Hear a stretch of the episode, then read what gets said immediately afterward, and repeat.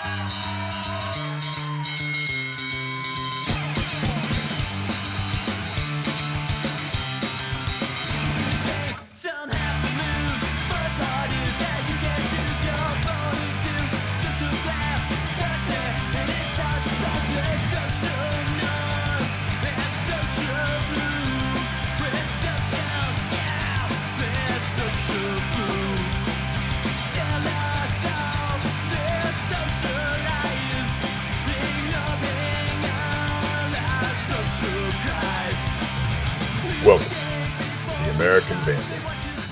for Mark Twain Studies at Elmira College.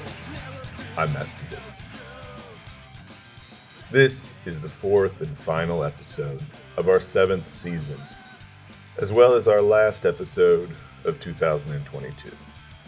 Here at the Center for Mark Twain Studies, we don't make decisions based on damned lies and statistics, but I think it's worth noting that this year, y'all made this one of the most followed, most downloaded, and most shared academic podcasts in the world, and among the top 10% most popular podcasts, period. I am extremely grateful that you have found it worthy of your attention, and even more so that you have been telling your friends and colleagues about it.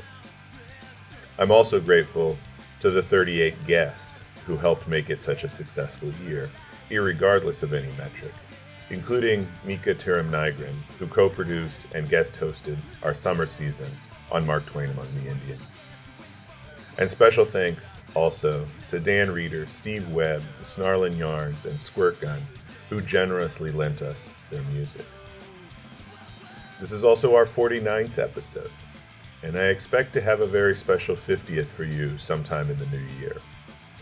Rest assured, we have several series in development for 2023, including one marking the sesquicentennial of Mark Twain and Charles Dudley Warner's The Gilded Age, A Tale of Today. The economist who most comprehensively surveyed the conditions of the Gilded Age as it was happening was Henry George. Throughout the 1880s, Twain was George's publisher, putting his socialist political economy into circulation and often alluding to it in his own writings. The season we are now concluding, Social Problems, is named after one of George's books, in which he predicted the transatlantic nations of Europe and North America were on the precipice of a prolonged crisis, one driven foremost by what he called the March of Concentration. Not only the grotesque concentrations of industrial wealth frequently associated with the era, but also concentrations of power made possible by private control of distribution technologies which had come to define the Victorian age. These technologies and the magnates who controlled them were, as George argued, less reliable and socially progressive than the public was inclined to believe. In A Connecticut Yankee in King Arthur's Court, Twain's most Georgian novel, Hank Morgan describes the inventors of these technologies, among them Alexander Graham Bell, Johannes Gutenberg, and James Watt, as the creators of the world after God. Critics often cite this passage as evidence of Twain's embrace of the Gilded Age's manic capitalist technophilia. They fail to remember that thereafter Twain shows the narrator who endorses this worldview, creating one of the most violent and self cannibalizing dystopias in 19th century fiction. It is a tale of today. In the first three episodes of this season, I think we have dutifully captured the spirit of Twain and George's technopocalypticism in our age of polycrisis. But as Jeff Jarvis cites in this episode, Twain was not, nor should we be, all doom and gloom about new media and the potential social changes which emanate from them. We close this season talking with two scholars embedded in publishing.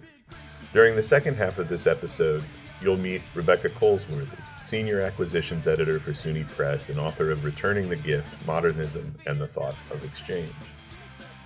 But we begin with Jeff Jarvis, who is the Leonard Tow Professor of Journalism Innovation and Director of the Tow-Knight Center for Entre- Entrepreneurial Journalism at CUNY's Newmark Graduate School of Journalism. Jarvis's lengthy career in journalism includes the founding of Entertainment Weekly and Buzz Machine, as well as editorial and executive stints with the Chicago Tribune, New York Daily News, People magazine, and many others. He is also the author of four books about publishing in the digital age. Most recently, Geeks Bearing Gifts Imagining New Futures for the News, and forthcoming in 2023, The Gutenberg Parenthesis The Age of Print and Its Lessons for the Age of the Internet. The conversations in this episode were both recorded on December 7th, but I think you'll find, despite the ongoing performative disruptions to Elon Musk's Twitter, nothing has changed substantially enough to discredit even our most topical speculations. For more about this episode, including a bibliography, please visit marktwainstudies.com backslash the Twitter elegy.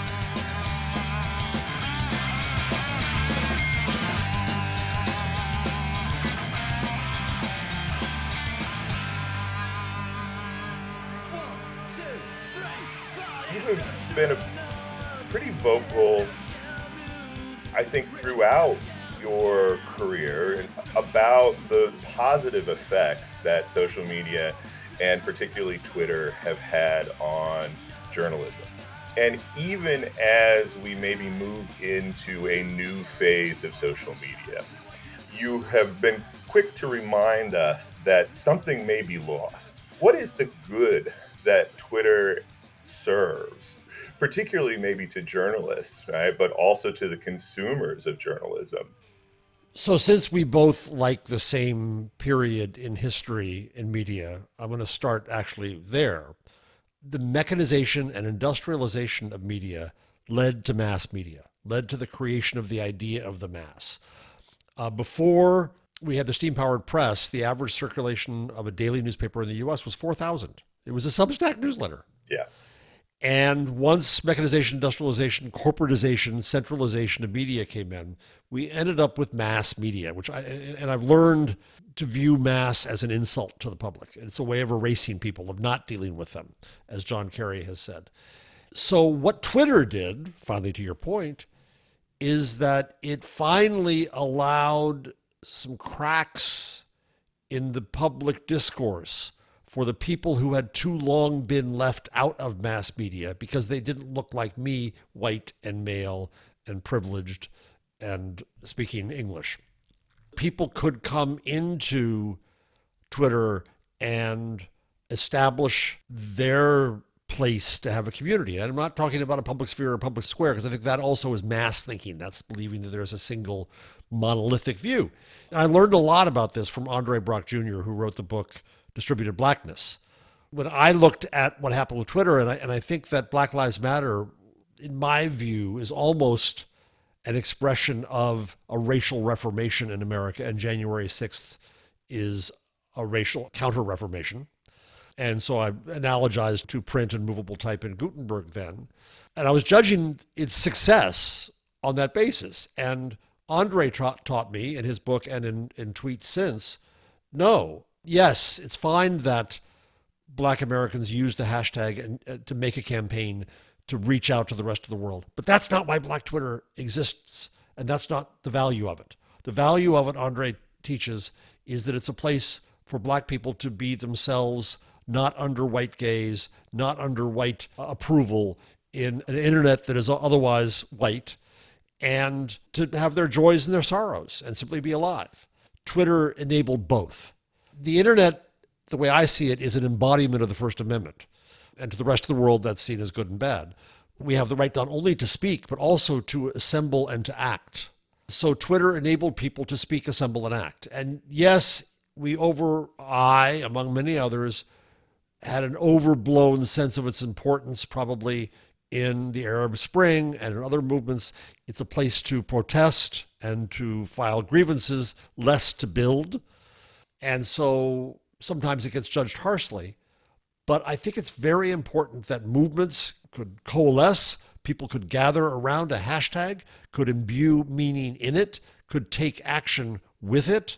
At the same time, they could have their everyday communities there, not dependent upon gatekeepers, not dependent upon media.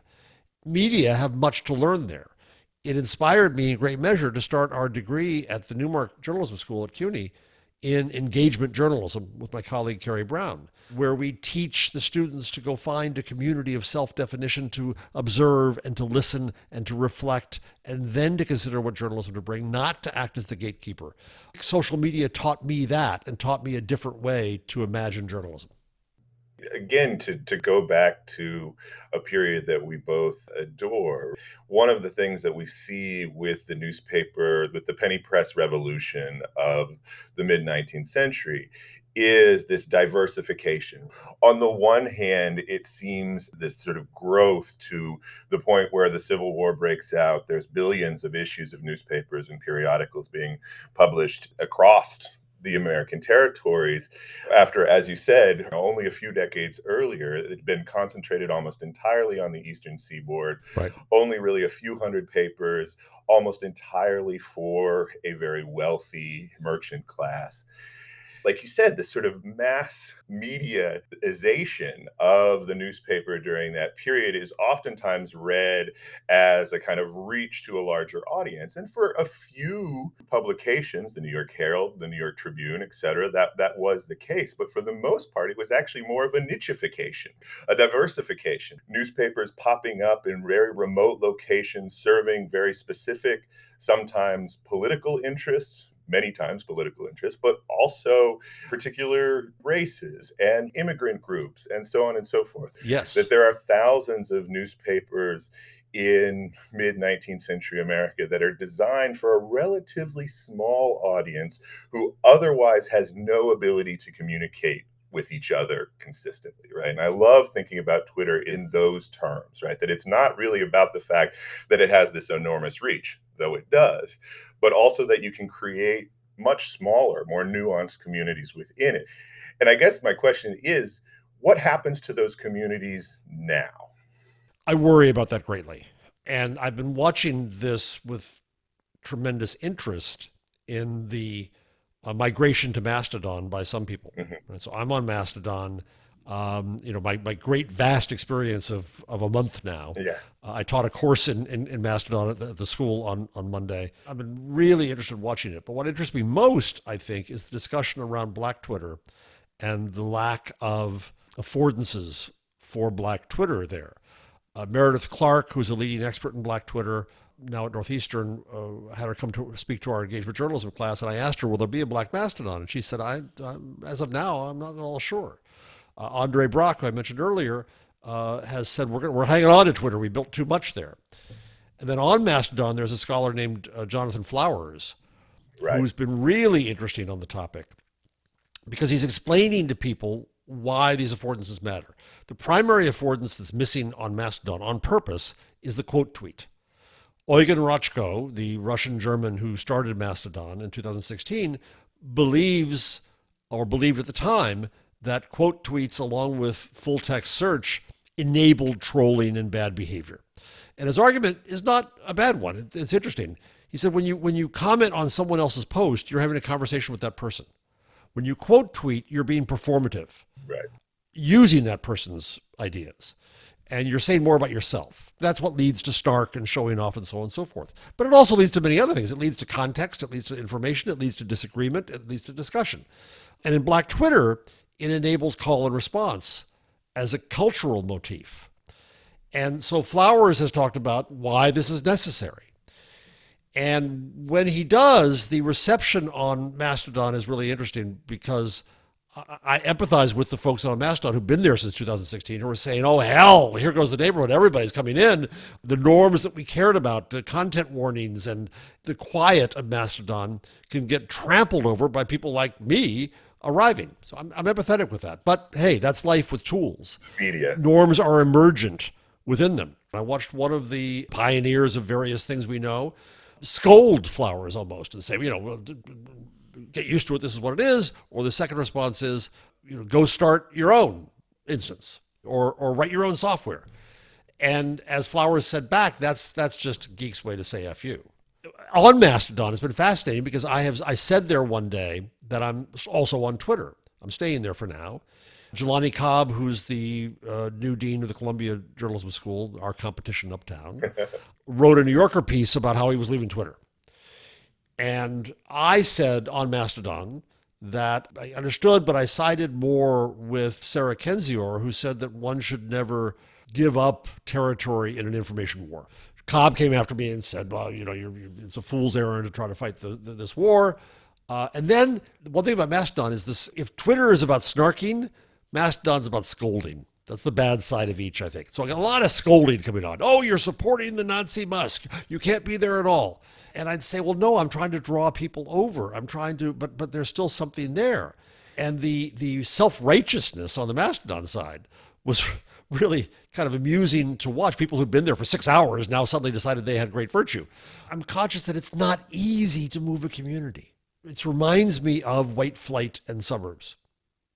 It reminds me of people abandoning the city and saying, oh, come on here, except you're not really welcome here. They could be welcomed on Mastodon. I think that there are ways to do it. I see more coming in, but I also fully understand that it's a case of privilege for me to you know pick up and find a bunch of academics and a bunch of journalists in Mastodon and not have the magic that occurred on Twitter that couldn't occur in media. Right. I can be in media too.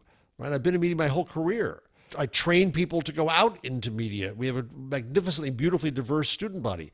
But when they arrive in those newsrooms, their careers are often not developed. They aren't heard. Their experiences are seen as too small. So I have to have an appreciation of the value and difficulty of what was built on Twitter. At the same time, I think it's going to hell because I'm suddenly seeing a lot more right wing crap that Musk is forcing in my eyeballs. The advertising is desperate now. I don't know how long it'll last. I worry that if it literally goes away, things are are irretrievably lost in our culture. And here I'm going to give a little plug for the Archiving Black Twitter project, organized by Meredith D. Clark, who Jeff mentioned earlier. Check it out at her website, meredithdclark.com backslash archiving black Twitter. There are you know scholars and researchers who are trying to preserve its archives to the best of their ability but it already was and it will be even more so a herculean task to try to do so. One of the great joys of my career has been seeing the archive of american newspapers come back to us, almost back from the grave through the work of a lot of really great digital humanities projects, but also using the tools of the internet to be able to then share those archives in a way that was impossible to think of prior to about a decade ago. But I, I do wonder if the project of preserving this platform era, and particularly things like Twitter and Facebook, which may enter a period of obsolescence, that that project may be in some ways even more difficult even though this digital footprint would seem to make it more resilient and lasting right? But the centrifugal force working upon that automatic archival mechanism is the virulent protection of so-called corporate proprietary information and the insular brand consciousness of profit oriented platforms. This is where the scale of Twitter actually matters and is a kind of virtue. Musk clearly entered into this with characteristic arrogance that he could own something and could then control it right? And what we have seen over and over again is that in a networked media environment, especially one that is as large and diverse and has the scale that Twitter does, even somebody who takes it into a private ownership capacity can't really make it work exactly the way he wants it to even to the extent that maybe the media moguls of previous eras could, right? The Rupert Murdoch or the, the Randolph Hearst, right? That this thing is kind of too big to be wielded. And I do worry that if we do abandon it for political reasons and, and sometimes for, you know, relatively virtuous political reasons, is that we are turning it over and then maybe losing that maybe pretty unprecedented claim that actual users have, actual consumers, actual the readers have on a media technology. So I, I won't plug it yet because my book isn't out till next June. But in, in the Gutenberg parenthesis, the book that will be coming out, What I learned in looking at the era of print is that I think we misconceive of public discourse as content. Right. That in the Gutenberg era, the fact that there was there was a, a container holding something made something in, within it content, and it had an alpha and an omega, and it was owned and controlled and and packaged and produced, and that was our Weltanschauung, our our worldview then,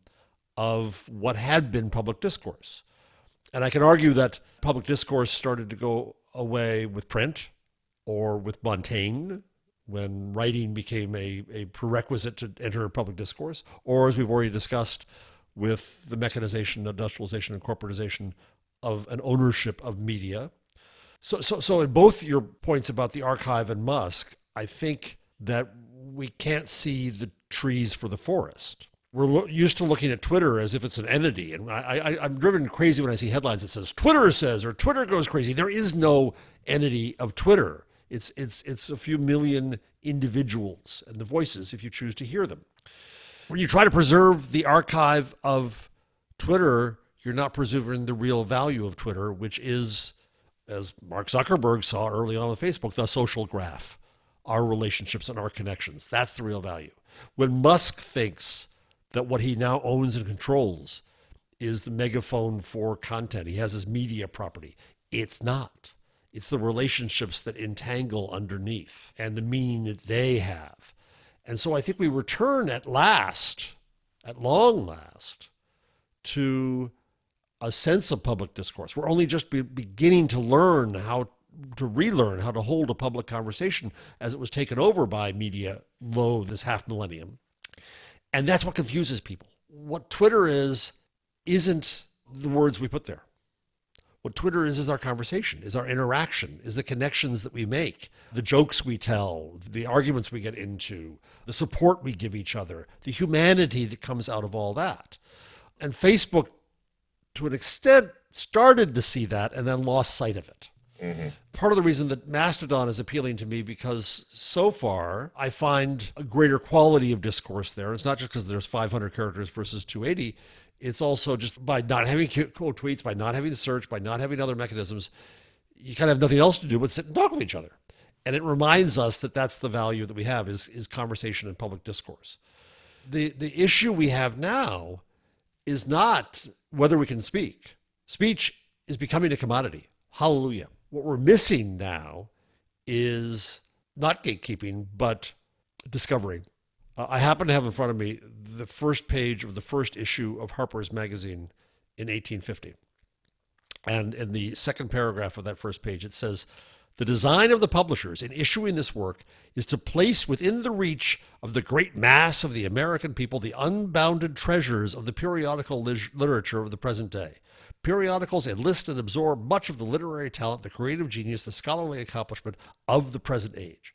So Harper's original mission was curatorial. Mm-hmm. Let's find the good stuff. Yeah. Right. And what do we see in the discussion about online today? Let's play whack a mole with the bad stuff. Right. Let's get rid of the disinformation. Let's get rid of the hate. Let's get rid. Then everything will be okay. There's always been idiocy. It's always going to be there. And I think that's a natural reflex in the early days of more abundant speech is to number one, the people who held the power to speak resent new entrants. And number two, people are going to play with this new freedom and do things others don't like as we negotiate norms and figure out what's acceptable.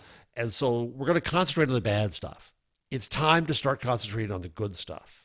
What Musk cannot realize, because he's he's just too stupid, humanistically stupid, is that the value of what he has is the human connections and the ability to find the good stuff. What gives me hope about the federated universe, Mastodon at all on ActivityPub, is that I would like to see the ability on those protocols for entrants to come in and build new services to find the good stuff, to support the good stuff, to be the Harpers of the present day. Now, in time, Harper's left its curatorial mission and said, we're going to make our own proprietary stuff and become known by that, right? And that's a, that's a natural progression uh, I think, in media. But we're still at a very early stage of this internet thing. And I think that there is a huge opportunity to reach across this vast conversation we have and find the smart people, the authoritative people, the expert people, the artistic people, the funny people, the engaging people, all of those things, and, and, and things they have to say, and to recommend them and connect them with us.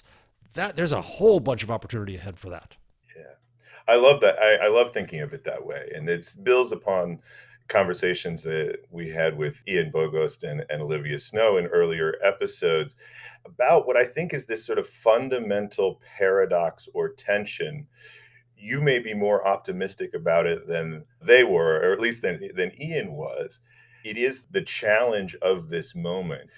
I utterly agree with you. The thing that made Twitter pleasurable in a kind of behavioral way was the interactions, the conversation, being able to form these connections with people who you otherwise might not have come in contact with, personal, professional, however it was framed, and start to have oftentimes threaded conversations that only two or three or four or five people were looking at, right? But that you were learning from each other and engaging with each other in ways that were really satisfying and were maybe replacing, particularly during the pandemic, right? Replacing some of the social contacts that are being lost in an age of overwork and attention drain and overstimulation, so on and so forth. But there is then this tension, right? That at the same time, Twitter is this amplification device. And, and one of its virtues is that it has the ability, as you said, to find voices who aren't being platformed elsewhere and prove that there are people that want to listen to them. That's the challenge that we face now is going viral is one of the most unpleasant things, as Olivia Snow said, one of the most unpleasant things that can happen to you on Twitter. It is also the way in which Twitter creates opportunities for new perspectives, right? It's a challenge that faces Mastodon and the new version of Twitter and however else we go forward, right? Is that the things that are painful on the platform are also in many cases it's social virtues. The individual pain can be the social virtue. Yeah ian is a brilliant provocateur uh, and full disclosure is that I, I, have a manuscript now in his hands for the object lesson series about the magazine as object which is why i have that harper's quote easy at hand for my research. And he wrote a piece in the atlantic you know the, the journal of hot takes of today right. saying that maybe we're speaking too much. Yeah. Now in certain contexts that scares me to death if people say that there's too much speech and there are some academics out there who are writing papers about there being too much speech and then who the hell decides whose speech is too much? Right. i don't want to go down that path. But ian was making a different point in a different in a better way of saying basically shouldn't we shut ourselves up sometimes? Don't we are we talking too much? And I, and I take the point, and I think it's a wise provocation though ain't nothing going to happen to shut us up.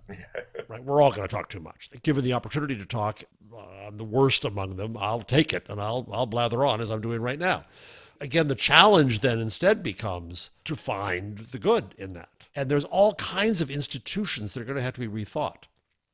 The notion of copyright, the metaphor of property, the notion of content, uh, I think all become, uh, I hesitate to say obsolete because they won't go away but they are inadequate to a world of abundant speech.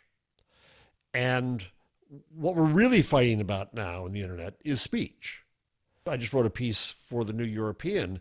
Uh, there was a, there was a Guardian headline that basically said, uh, and I'm misquoting it completely, but but the essence of it was that Musk's absolutist free speech shows the limits of. So there's that there's this effort to control speech, to curtail speech, that worries me greatly. And what I argue is that Musk is not by any means engaging in absolutist free speech. He's hiding the fascism, racism, misogyny, and hate of his n- new friends on the far right behind that veil of free speech. And whenever they get criticized, they claim cancel culture. When Apple doesn't give Musk what he wants, he claims a violation. You, you don't believe in free speech. It's all BS. It's complete BS. It has nothing to do with the First Amendment, obviously, because that's government, or even with the doctrines of free speech. I think we have to welcome the speech. We have to welcome, it's never that there are new voices. The voices have always been there, they just weren't heard. And we have to welcome the opportunity to hear them and then ask what is the infrastructure to build for that? And I don't think we're there. Siva Vaidhyanathan at the University of Virginia, you know, says it was a mistake of hubris for Facebook to think of connecting the world. I respect Siva immensely, and he's a friend. But he and I disagree there. I think that our instinct is going to be to connect as much as we can, to speak as much as we can. The question then is what institutions do we create atop that? I want to ask one final question, and this is a topical current events question that that may be to some extent irrelevant by the time this is even published. But I'm, I'm writing something about the Twitter files. I'm working on something about the Twitter files right now. I have next to no interest in discussing the contents of the so called Twitter files. It's, for one thing, as with any story that's so obviously planted, it's difficult to take it seriously or to constructively evaluate the legitimacy of its evidence and claims. But and moreover, none of the, the supposed bombshells, at least so far, that Musk and Taibbi have dropped, seem to me all that remarkable. It's you know it's pretty pedestrian stuff that's being shoehorned into pre-existing conspiratorial narratives, and it appeals to the confirmation biases of his new friends, as you called him, this sort of partisan base. It doesn't seem substantive enough to persuade anybody, even in the most sensationalized form, that isn't already persuaded. But what does interest me about it is how it's being disseminated, right? That these two independent journalists, right? It sort of brings together some aspects of the platform economy that we are currently in, right? These two independent journalists with mainstream credentials, but who are now independent Substack subscription journalists. They were handpicked by Twitter to break an investigative story about Twitter on Twitter. and while it's pretty transparent, it's a like transparent, tried and true formula for propaganda. That's at the macro level. The details, I think, are more interesting, right? A private mogul run social media company that is turning itself into a kind of bullhorn, right? Into a more traditional, ideologically consistent news organization that tries to present its account of the world. And I I mean, I'm pretty sure Twitter blasted Taibbi's thread to pretty much all of its users, just as they have been doing with most of Musk's tweets, right? That this stuff is unblockable, unmutable, and thus has a reach of hundreds of millions regardless of how inflated you believe Twitter's daily active user stats are. It's a huge number of people across a wide range of de- demographics who are being delivered a propaganda campaign. And I'm not sure there's really a precedent in terms of scale. Of all the things that have happened since Musk took over, many of them sort of haphazard, half assed, rolled back, unclear what the plan is this actually seems to be a coherent plan. Whether it's one that will be successful or not, it seems to have a coherence to it. And I wondered, as a journalist, as thinking about the, the industry of journalism, how do we address this attempt to sort of co opt Twitter? A lot of people say, oh, well, if he turns it into Truth Social, it'll fail because that platform is failing, right? I don't think that's necessarily true just because Twitter is there. It is established. It has this scale already. And the turning it into a bullhorn is something that is going to have to be actively resisted in some ways. It's fascinating. It's a great question, uh, which, as I always say, is a way that a professor buys time to come up with an answer. I think there's a paradox here that relates to the techlash, relates to the anti tech and anti media movements that are around. There were conspiracy theories eh, from various perspectives that Mark Zuckerberg is using his platform to brainwash the world, right? Right. Or that Twitter was doing the same. It was all a bunch of liberals doing this bad stuff, right? I think what we see now is exactly what you just painted, is that you see uh, Taibbi and Bari Weiss and tie them in with the rest of the group, the Greenwalds and the Jonathan Haidts, and all of these essentially conservative, in the new definition of conservative, white, whiny, cancel culture people who are conspiracy theorists who want to be the object of conspiracies uh, because it makes them more important. And the self importance that they all have. You're all going after me. Mar- martyrdom complex. Exactly. And we're like, let me just do a, a, a, little bit of an aside. Regina Rini is a philosophy scholar in Canada who wrote a wonderful thread about two years ago about debate about debate.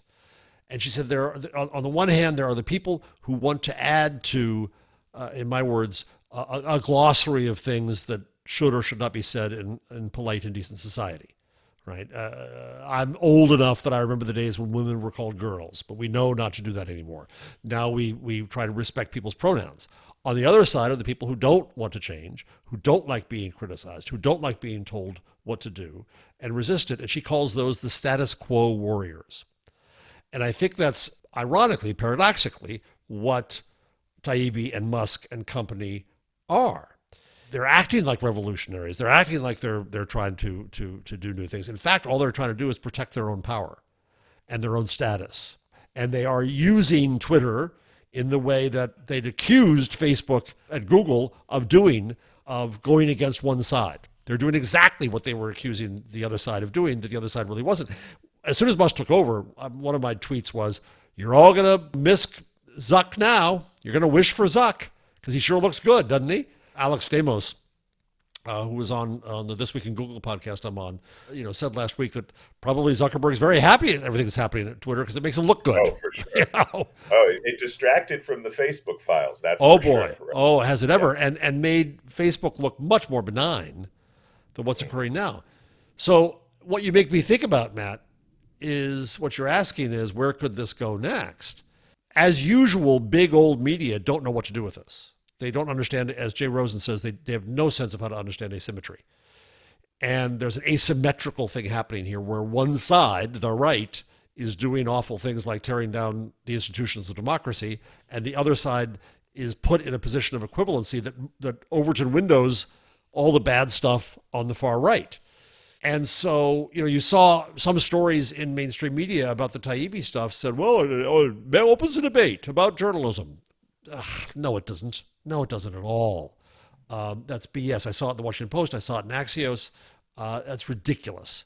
We should look at it with the clear eye that you put to it, which is that Musk and Taibbi and Weiss and company are presenting their propaganda.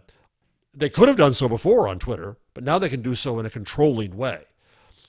And it does come back to the affordances, right? In my algorithmic feed on Twitter, which I miss, and I miss it on Mastodon too, I'd wake up in the morning and I'd say, well, what did I miss? And here's some good stuff. That was his function. And it worked pretty well for me. I would go to the chron and I'd miss stuff. So, so I liked it. Well, now what's happening is that the barest excuse is found to feed me with right wing crap. I don't follow Ted Cruz. I got Ted Cruz yesterday, and the great outline above it was that somebody I know in, in journalism follows his account. There, ergo, you're going to be interested in this, Jeff. No, BS. It wasn't that they retweeted. It wasn't that they even liked Nothing. it. It wasn't that they engaged with it. It was the mere follow. Exactly. It was the it was the it was the barest veil of an excuse to shove this in front of my eyeballs, right? So, yes, he is using this to the extreme. He's putting all his stuff out there for his own ego, and he's taking all his right wing friends and putting them before us because he thinks that's going to make him a hero with them. And of course, it's going to ruin what credibility the platform has, just as he ruined the value of verification. You know, I argued in the early days, I think the only dividends he's going to get are from Putin and Xi. But I think you raise the better more generic question, which is Twitter and Musk aside, the fact that one person can control this and use it in a venal way shows us what's possible. Which brings me back to Mastodon Activity Pub and the Fediverse. It's no shining light on the hill, it has its faults, but as an architecture, the fact that no one can own it deals with that question. Now, there's other problems there, is, is, is that as Mike Masnick says in TechDirt, uh, moderation at scale is an impossibility. That's the Masnick theorem. A bunch of volunteer moderators are going to find this extremely difficult, number one. Number two, they're going to find themselves harassed, especially if Section 230 in the United States goes away, where people are going to try to sue their asses into bankruptcy. Number three, regulators having regulated for the big companies of Twitter and Facebook in a classic case of regulatory capture uh, they can afford to deal with the regulation and the compliance, and these little guys and these volunteers can't. So I don't want to make the mistake again of putting too much hope into one new technical architecture. It's not about technology, it's about us, it's about humanity. Mike Masnick again wrote a brilliant piece for the Columbia First Amendment Center called uh, Protocols Over Platforms.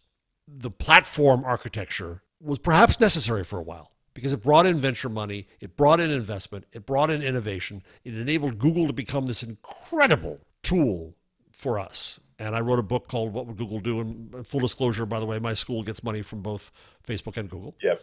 but I, I think Google's an amazing thing, and it could not have happened in a federated universe. Wikipedia happened centralized but volunteer and is, is, a, is a phenomenon. Twitter, I think, had to learn a lot of lessons by being a company. Jack Dorsey said it was a mistake to make it a company, and I think he's right. I think that, that probably Ev and Biz would agree too now. But there were lessons learned. So how do we take those lessons from the platform era and bring them to a what we hope might be a protocol era of openness and open source sharing and federation and transparency while being aware of new dangers and new threats. What's our goal in the end? I think it is to recapture the public discourse that was lost in the era of mass media. We're going to do it fitfully and we're going to make mistakes, and bad guys are going to manipulate it. That's the biggest lesson of all. I'll end on, on this because it's it goes to your heart. I, I made the first page of my book, the Gutenberg parenthesis, a piece that Mark Twain wrote uh, honoring the 500 year birthday of, of Johannes Gutenberg. It's a wonderful little piece because Twain looks back and tries to judge the value of printing and books over that half millennium and acknowledges the problems that it brought, but lists the benefits that it brought and says that in the end, in total, we benefited from this. We figured it out. Yeah, we had a 30 years war, a reformation, a counter reformation, lots of peasant wars, all kinds of things that probably haven't even ended as of this day. But we figured it out. And I think we'll figure out the internet too. That was Jeff Jarvis. He alludes to a letter sent to the founders of the Gutenberg Museum in 1900, which was thereafter the only English language text included in the materials promoting the museum's opening. Twain writes Gutenberg's invention is incomparably the mightiest event that has ever happened in profane history. It created a new, wonderful earth and along with it a new hell. It has set peoples free, and other peoples it has enslaved. It is the father and protector of human liberty, and it has made despotisms possible where they were not possible before. Twain's ambivalence about technological innovation both follows from his ambivalence about the myth of progress generally and anticipates contemporary media theory. But he does conclude that the evil wrought through Gutenberg's mighty invention is immeasurably outbalanced by the good it has brought to the race of men. Never content being pigeonholed as a humorist or novelist, Twain frequently em- emphasized his comprehensive experience in the printing industry as a typesetter, reporter, editor, and publisher who remained a proud and iconic associate of various guilds even in the final years of his life. For our final interview of this season, we turn to a scholar who can talk about academic publishing from multiple vantage points, as well as about the impact social media, and especially Twitter, has had upon it.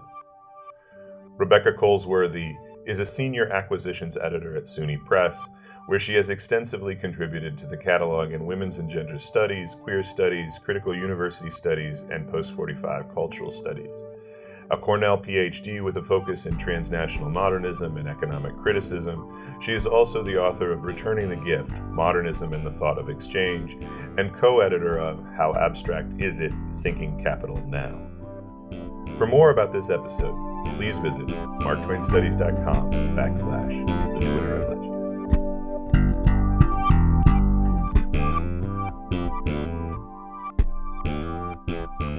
I noticed that you crowdsourced a question to Twitter uh, a few days ago. And Mhm. so I, I'm going to reflect that back to you. What you asked some of your colleagues and contacts from university presses was Are you concerned about the impact of whatever happens with Twitter? and or leaving this site on your work, whether that's acquisitions, marketing, whatever. And so just think that it's a very good question. It's one of the things I wanted to talk about today. Mm-hmm. What is the impact of this going to be on university presses specifically, but then maybe we can broaden out to the larger academy? I assume anything I've said publicly is fair game. I am fully ready to generalize on the basis of the like eight to nine people who replied to me and tell you exactly what the impact will be. As with many industries, I'm sure for some presses and for a lot of editors, it may mean nothing. University presses vary as much as the institutions to which they partially belong and I'll just, you know, name names. I'm sure that Oxford University Press has a huge, huge marketing team and a significant number of people and resources devoted to things like Twitter. But I'm not sure at the end of the day that Twitter engagement means so much to them in terms of sales.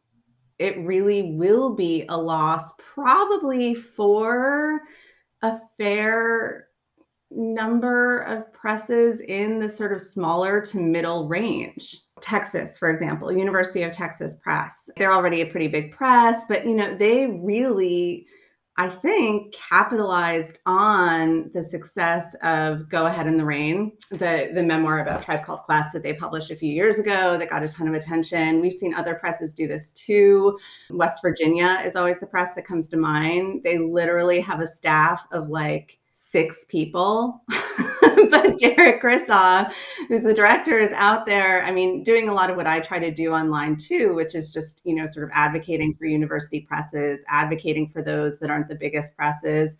And Deesha Philyaw yes. won a National Book Award from that press just a couple yeah. years ago, or was it last year? It was recent, yeah. Yeah, exactly. And now, and now she's doing all this fantastic stuff in collaboration with Kiese Laymon, who is now a MacArthur. I just want to clean up a little something here. Deesha Philyaw's The Secret Lives of Church Ladies did not win the National Book Award in 2020, but it was a finalist and it did win the PEN Faulkner Award. Derek was someone I found very quickly after I started using Twitter a few years ago, was clearly a sort of voice of advocacy, but I think has also just really maneuvered the platform in a really smart way. So, I mean, I've seen other publishers say to him, like, wait, you have how few people? It is a small operation making a really big impact. For a lot of us, you know, it's the intellectual community, it's some of the social capital, all of that. You know, I mean, those are losses that will be felt. Um, I've already seen an editorial director say that he's leaving Twitter because one of his authors was suspended, whose work is on Ukraine. Um, and so there are various, you know, kind of suspicions about what potentially led to that. I guess the thing I would really want to say about it, though, is that uh, in the academic community and in the publishing community, we're seeing certain fissures that maybe a certain kind of engagement on Twitter has allowed us to overlook or traverse. In publishing, we are an industry that hugely, hugely depends on the freelance sector. A lot of stuff is outsourced, a lot of stuff has just been stripped away over time, right? The thing I endlessly tell people that surprises them is that like I don't really have time to read manuscripts. Like developmental editing really isn't built into my job. I mean, I can barely find time to read proposals. I mean, it's like with anything, right? I mean, as professor, how much of your job becomes service and emails and all of that. Mm-hmm. What we're seeing is very different responses to what's happening from those for whom it's not just about social capital. Mm-hmm. For those for whom it's not just about like oh the intellectual community but it really is a source of work mm-hmm. you know i definitely had freelancers who responded and said i guess i'll go back to word of mouth or you know linkedin or right. just other access points that is something i worry about for sure you know the reemergence of a kind of stratification between smaller and larger or medium presses between R1 institutions and liberal mm-hmm. arts colleges and community college. Like that is definitely one thing we see, at least within the kind of academics Twitter sphere in which we are both uh, embedded. There is an undeniable democratizing effect mm-hmm. that there is interaction and engagement between people who are working in very different jobs in very different institutions and yet at least in that space we feel as though we are part of a holistic community, mm-hmm. though at times there's a necessary calling out of those differences, as I, as I know you you are wont to do yourself, right? but I, I think that is one of the really important questions about what we might lose mm-hmm. specific to academia, but though I'm sure there is an analogous effect in other Twitter niches. Mm-hmm. You you mentioned that you have freelancers and gig workers who are looking for and going back to other means of work. Mm-hmm. I hesitate to give too much credit to Twitter just because I know the amount of traffic it actually generates is relatively small. But there's also lots of network effects that can't be closely measured. Is there a way to reproduce, or what kinds of tra- strategies do you foresee trying to reproduce the good that might be associated with Twitter. Right. If it does indeed become untenable. Yeah, no, I, well, I'm glad you said that because I, I sort of I want to go into this saying that none of this is meant as an endorsement of the platform itself or something like that. I mean, I've always said that what's best and worst about it is the people, right? and that like remains the case for me on Mastodon or anywhere else as well. And you know, which I'm sure sounds awful and sort of troglodytish, right? Like obviously the tech is important and it drives certain behaviors, et cetera, et cetera. But at the end of the day, what I've valued most there is certain people. So I don't I don't want to glorify or, or romanticize Twitter, but I do I've sort of been wrestling with personally has it now done the job for me that it was supposed to do. I mean, I started using it strictly in a professional capacity because I was making a huge career transition. a lot of people, because of things I say online, assume that I must have made the transition directly from a PhD program to being an acquisitions editor. But in fact, there were many years between those things. I had a postdoc. I just happened to move to this area and then started working at a university press. I got the job cold, no connections or anything. Now I'm probably sharing way too much, but it's significant because basically what it, what it means is, you know, I mean, I had an academic background and came in with certain scholarly connections and all of that, but had like no background in publishing per se. I mean, I was working on my own monograph, had a contract, had worked in publishing from the scholarly side of things, the author side, but didn't have the whatever 200 connections on LinkedIn that other people bring in. So, I mean, I, I very much turned to the platform for the same reason that a lot of freelancers and gig workers do, right? Which is to build those connections. Like I would go to conferences, meet other publishers. I, of course, had no idea who they were, which is like awful and embarrassing, and did all kinds of inappropriate things like, oh, what do you do at such and such important press that I should actually know but don't? But, you know, they would all say, like, oh, where were you before? Right and i was supposed to be able to like point to some other table in the exhibit hall and say mm-hmm. oh look at all those books i acquired there look at how you know representative they are of how talented i am and my interests and i had none of that so i mean i very much use twitter initially to just kind of like build a public record of who i was mm-hmm.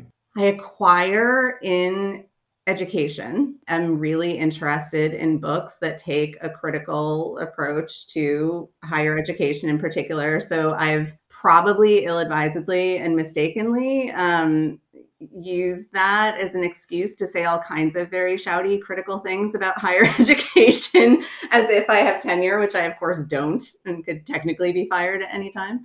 I have a lot of the loose bonds, the broader kind of like social network and all of those sorts of goods that attach to this kind of engagement. And so it's it just kind of can't be rebuilt elsewhere, but I'm also not sure that I need it to in a way I'm confronting.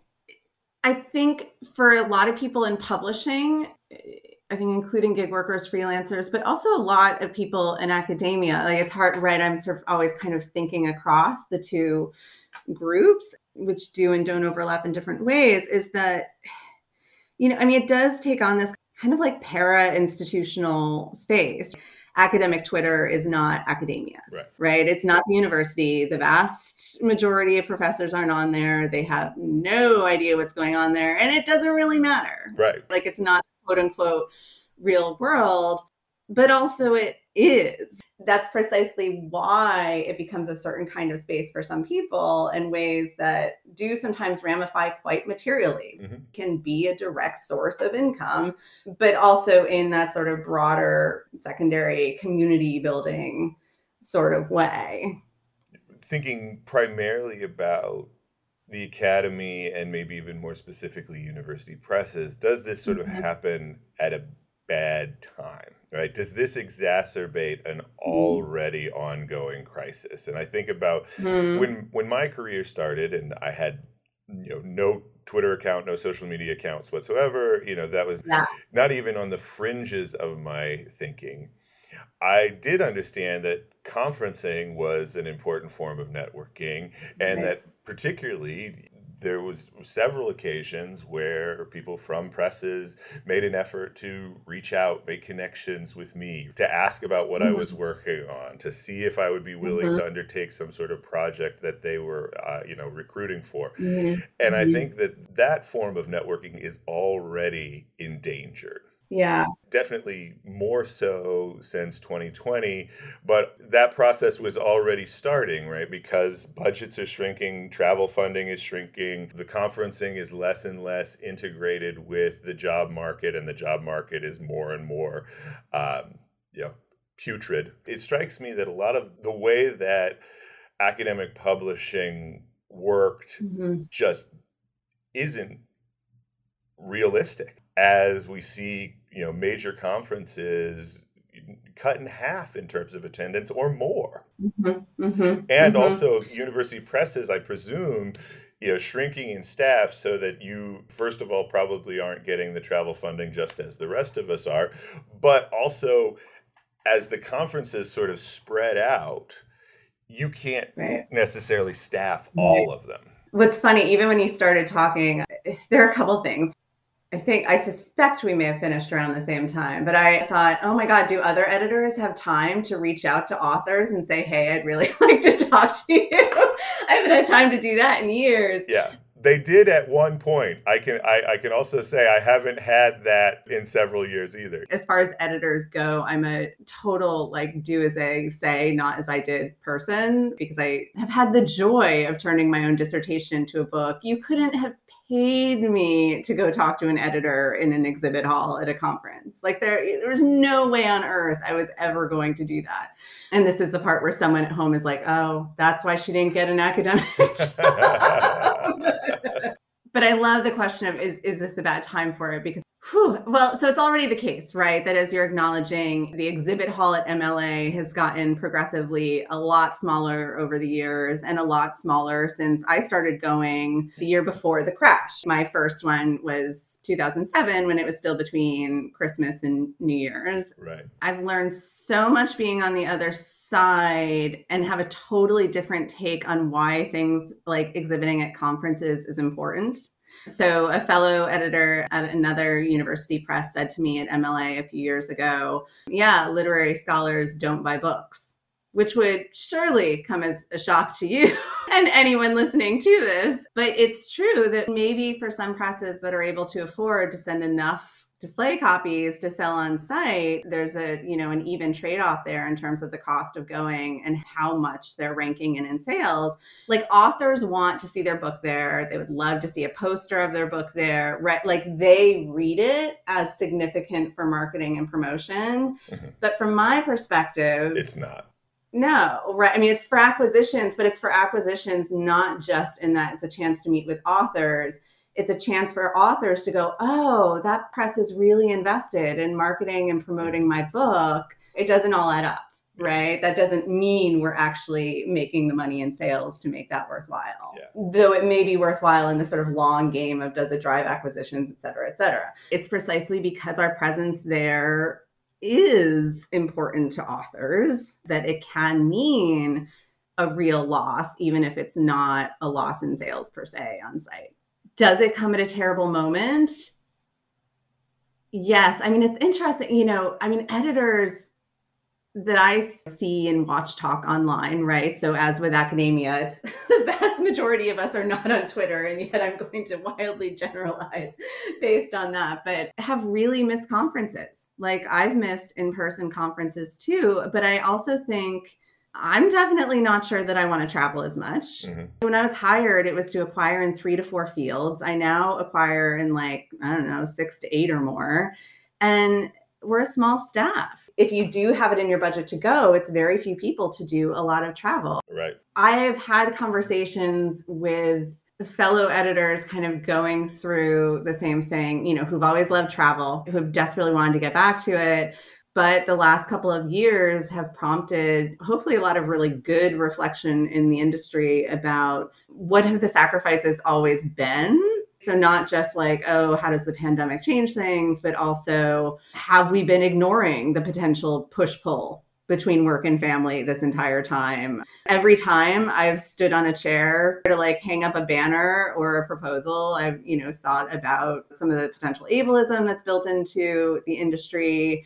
You know, there are all kinds of things in, in job descriptions about like being able to lift heavy boxes and mm-hmm. things like that Right. there are bigger conversations to be had. I mean, I'll be honest, social media, Twitter is the primary way I learn about a lot of union organizing efforts. Oh yeah. Yeah, me too. Is this crisis coming at a bad time?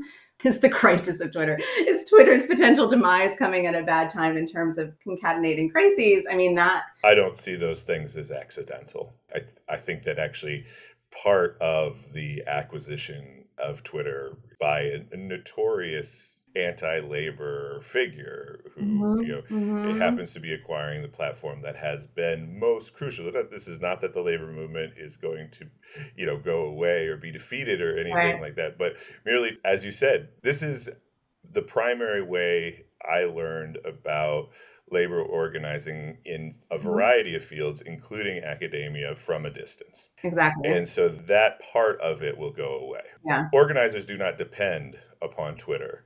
Right. But Right.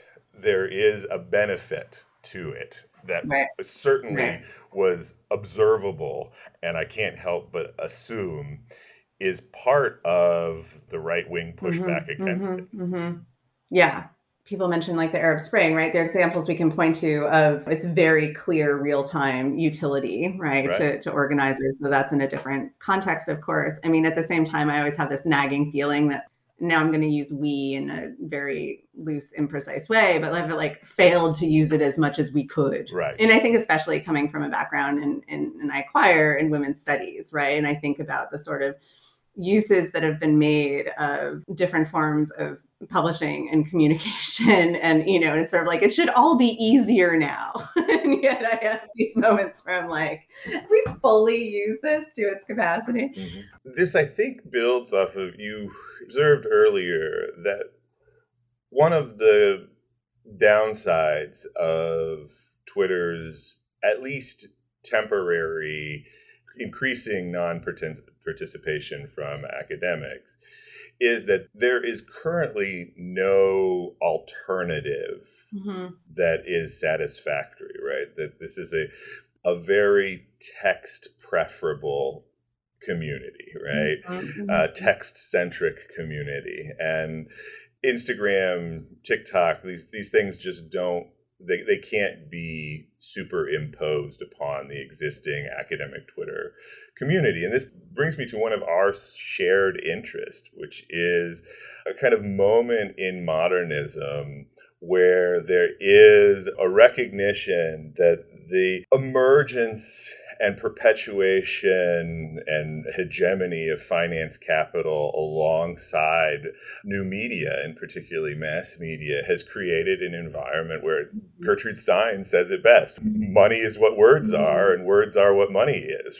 And, and it strikes me that Twitter is a kind of antecedent to that. You know this this is one of the clearest ways not one of the only ways, but one of the clearest and most transparent ways in which somebody who communicates well can turn that into professional benefit, maybe even directly Mm-hmm. monetize it. Mhm. Uh, these were all the observations that Stein and Keynes and Woolf Mm-hmm. were making, and that you you know you talk about in, to some extent in your book. Mhm. I wanted to think about it in those terms as well. How do you see this as a moment where not just academic Twitter, not just university presses acquisitions, but also like text culture Yeah. is being threatened to some degree? Yeah. It's really interesting. So it's funny because actually, I mean, when you you mentioned Stein, because I mean, when you say this, you know, I mean, one of the things I've been thinking about, particularly as I've, I've slowly started to experiment, pun unintended, with Mastodon, is that shockingly, perhaps, I'm the weird literary critic that is like pro more confining character limits. Mhm. just like the open-ended just like talk for days. And i say this as someone who totally you know adds lots of tweets on and ends up with long threads that i never intended to be a thread and totally ramble. But also i'm anti-edit button. Right. i'm firmly anti-edit button. I have very strong feelings about this so that's actually where my brain immediately goes when you mention stein right? Is mm-hmm. that like i actually appreciate the formal constraints of twitter. And that's totally part of its appeal for me. It's also shameful how long i will spend cramming as much as i can into that tiny character count. But i see value in it for that reason. It's what maybe allows me to pretend it's still a certain kind of writing but yeah, yeah, I think that's yeah i really like i'm very i'm attached to the form Yeah. in a way it does force you to compose. yeah yeah and i mean one one's writing for oneself and strangers right but Mm-hmm. um but your question is about the Or do you know when people aren't on Twitter as much, they go back to reading books. Like that could be a good thing. I mean, I don't know. You're on a session at MLA, right? There, where there's like not a person who does books in sight, right? Apparently, all literary theory is happening other places, right? Podcasts and Oh well, I, I think yeah, I think Anna and Merve would probably uh, contend otherwise. But right. yeah. No, it's But I take your point. I mean, all of what you're describing, right, in terms of this kind of like convertibility. You know, I listened to the episode with Ian where you know he talked about the sort of the idea that everyone deserves this this microphone and audience by sheer dint of the fact that you have it at your fingertips. I mean, earlier, you know, I suggested that it can become this space for those who may be marginalized or feel marginalized in certain ways in and by formal institutions. And so we've talked about that some in terms of freelancers right? And the you know the development of these full sectors around the in-house publishing team. I also think of that in terms of my own role as a you know quote unquote independent scholar. I didn't start using twitter to build an audience for my book or to promote my book but i am beyond positive that it is the way most people have become familiar with it. Like I'm not getting invited to give talks on it, which is fine. Right. I'm also not like proposing sessions on it, right? So I mean that's about me as much as anything. Ugh. It has absolutely enabled me to do things and find an audience in ways that I wouldn't have, that I know I wouldn't have. There are also ways in which that's like a problem, though. I mean, I'm not at my core anti institutional at all. I think publishing, like all industries, right, also offloads a lot onto authors, and authors would be the first ones to complain about Right. that and tell you Yeah. how we're failing to market and promote their books. It's not that many steps from the citizen journalist that has been so widely promoted in the Musk era on Twitter to the the citizen scholar, the citizen professor. Right.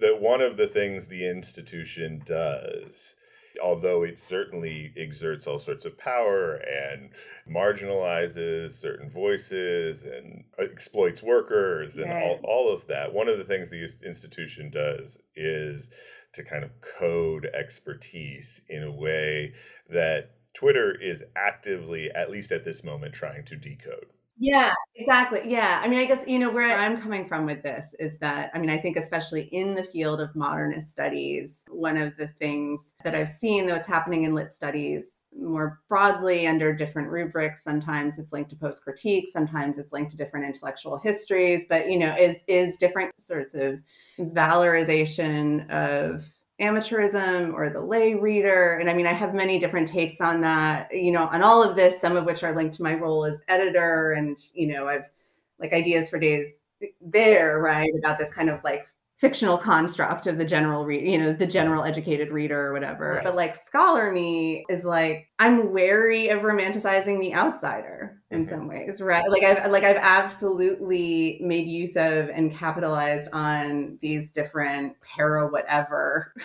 structures and platforms Mhm. that have enabled me to like keep doing different things even though I'm not a faculty member, Right. et cetera and I'm aware of how publishing as well makes use of all that and, and sort of, Yeah. you know, and like deputizes, right? and like responsibilizes the individual to do that for themselves. One of the things that we get better at, though, as you said earlier, we're reading maybe less and less despite getting further and further into our academic careers, is we get better and better at reading the damn institution, right? And then Right. and then using its increasing legibility to our benefit. Yeah, exactly. Like if when there's ever another critical project in me, it's probably about something related to this. Hard economics, but like exchange more broadly conceived. Mhm. we can like romanticize certain kinds of gift economies till the end of time, et cetera. I mean, there are different kinds of, again, like rubrics under which this operates, right, or, or gets valorized. And I'm, I'm just in my heart of hearts deeply wary. Right. One final question I wanted to give you was what are you looking for from authors these days? Well, I expect you to have a really strong author platform and be really active on Twitter to sell lots of copies of your book. Participate in marketing and promotion. yeah, Exactly, exactly. Make your own posters. Yeah. really most important that you get out there. One of the things that interests me about what I have been doing through the podcast, which I expect in some small way emulates some of what you see as uh, acquisitions editor, is that Mhm. like I start to see the full breadth of scholarship. Of course, not the full breadth, Mhm. but I'm going way Mhm. outside and way beyond Yeah. my comfort zone and the fields that I specialize in. The move towards generalist is, I'm sure, Mhm. something that is associated with any job that is, as you put it earlier, is kind of para academic, right? Not Mhm. not a faculty Mhm. member who's teaching modernism or teaching 19th century Right. American, but like is doing a wide variety of things and Well, no one teaches that anymore. Right, yeah, exactly. And so, therefore has this increasingly cross-disciplinary engagement. Mhm, and so I guess you know what I'm interested in and from your perspective is like what are gaps, right? What are some things that seem to be missing? Yeah. What are the kinds of, of, of projects that you would like to see more of, given what maybe you don't have to say this, but what you see a lot of? Oh, that's a great question. I'm going to start by saying something very honest, which is that I work on a lot of series, which means that a lot of my acquisitions do get in part mediated through series, which doesn't mean that I'm not actively involved, that I'm not making decisions, that there's no curatorial, whatever. You know, I have really strong relationships with series editors. And so that shapes a lot of it.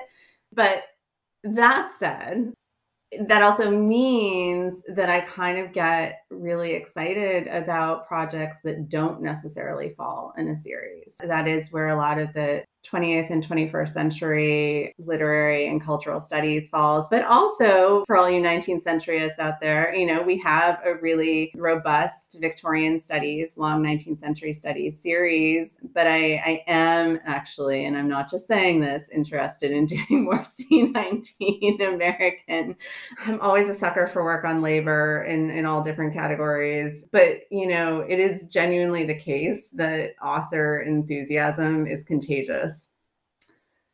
Ah, I'm kind of like hedging a little here because, you know, I, I feel like what can feel really freeing to some authors feels scary and overwhelming and pushy to others.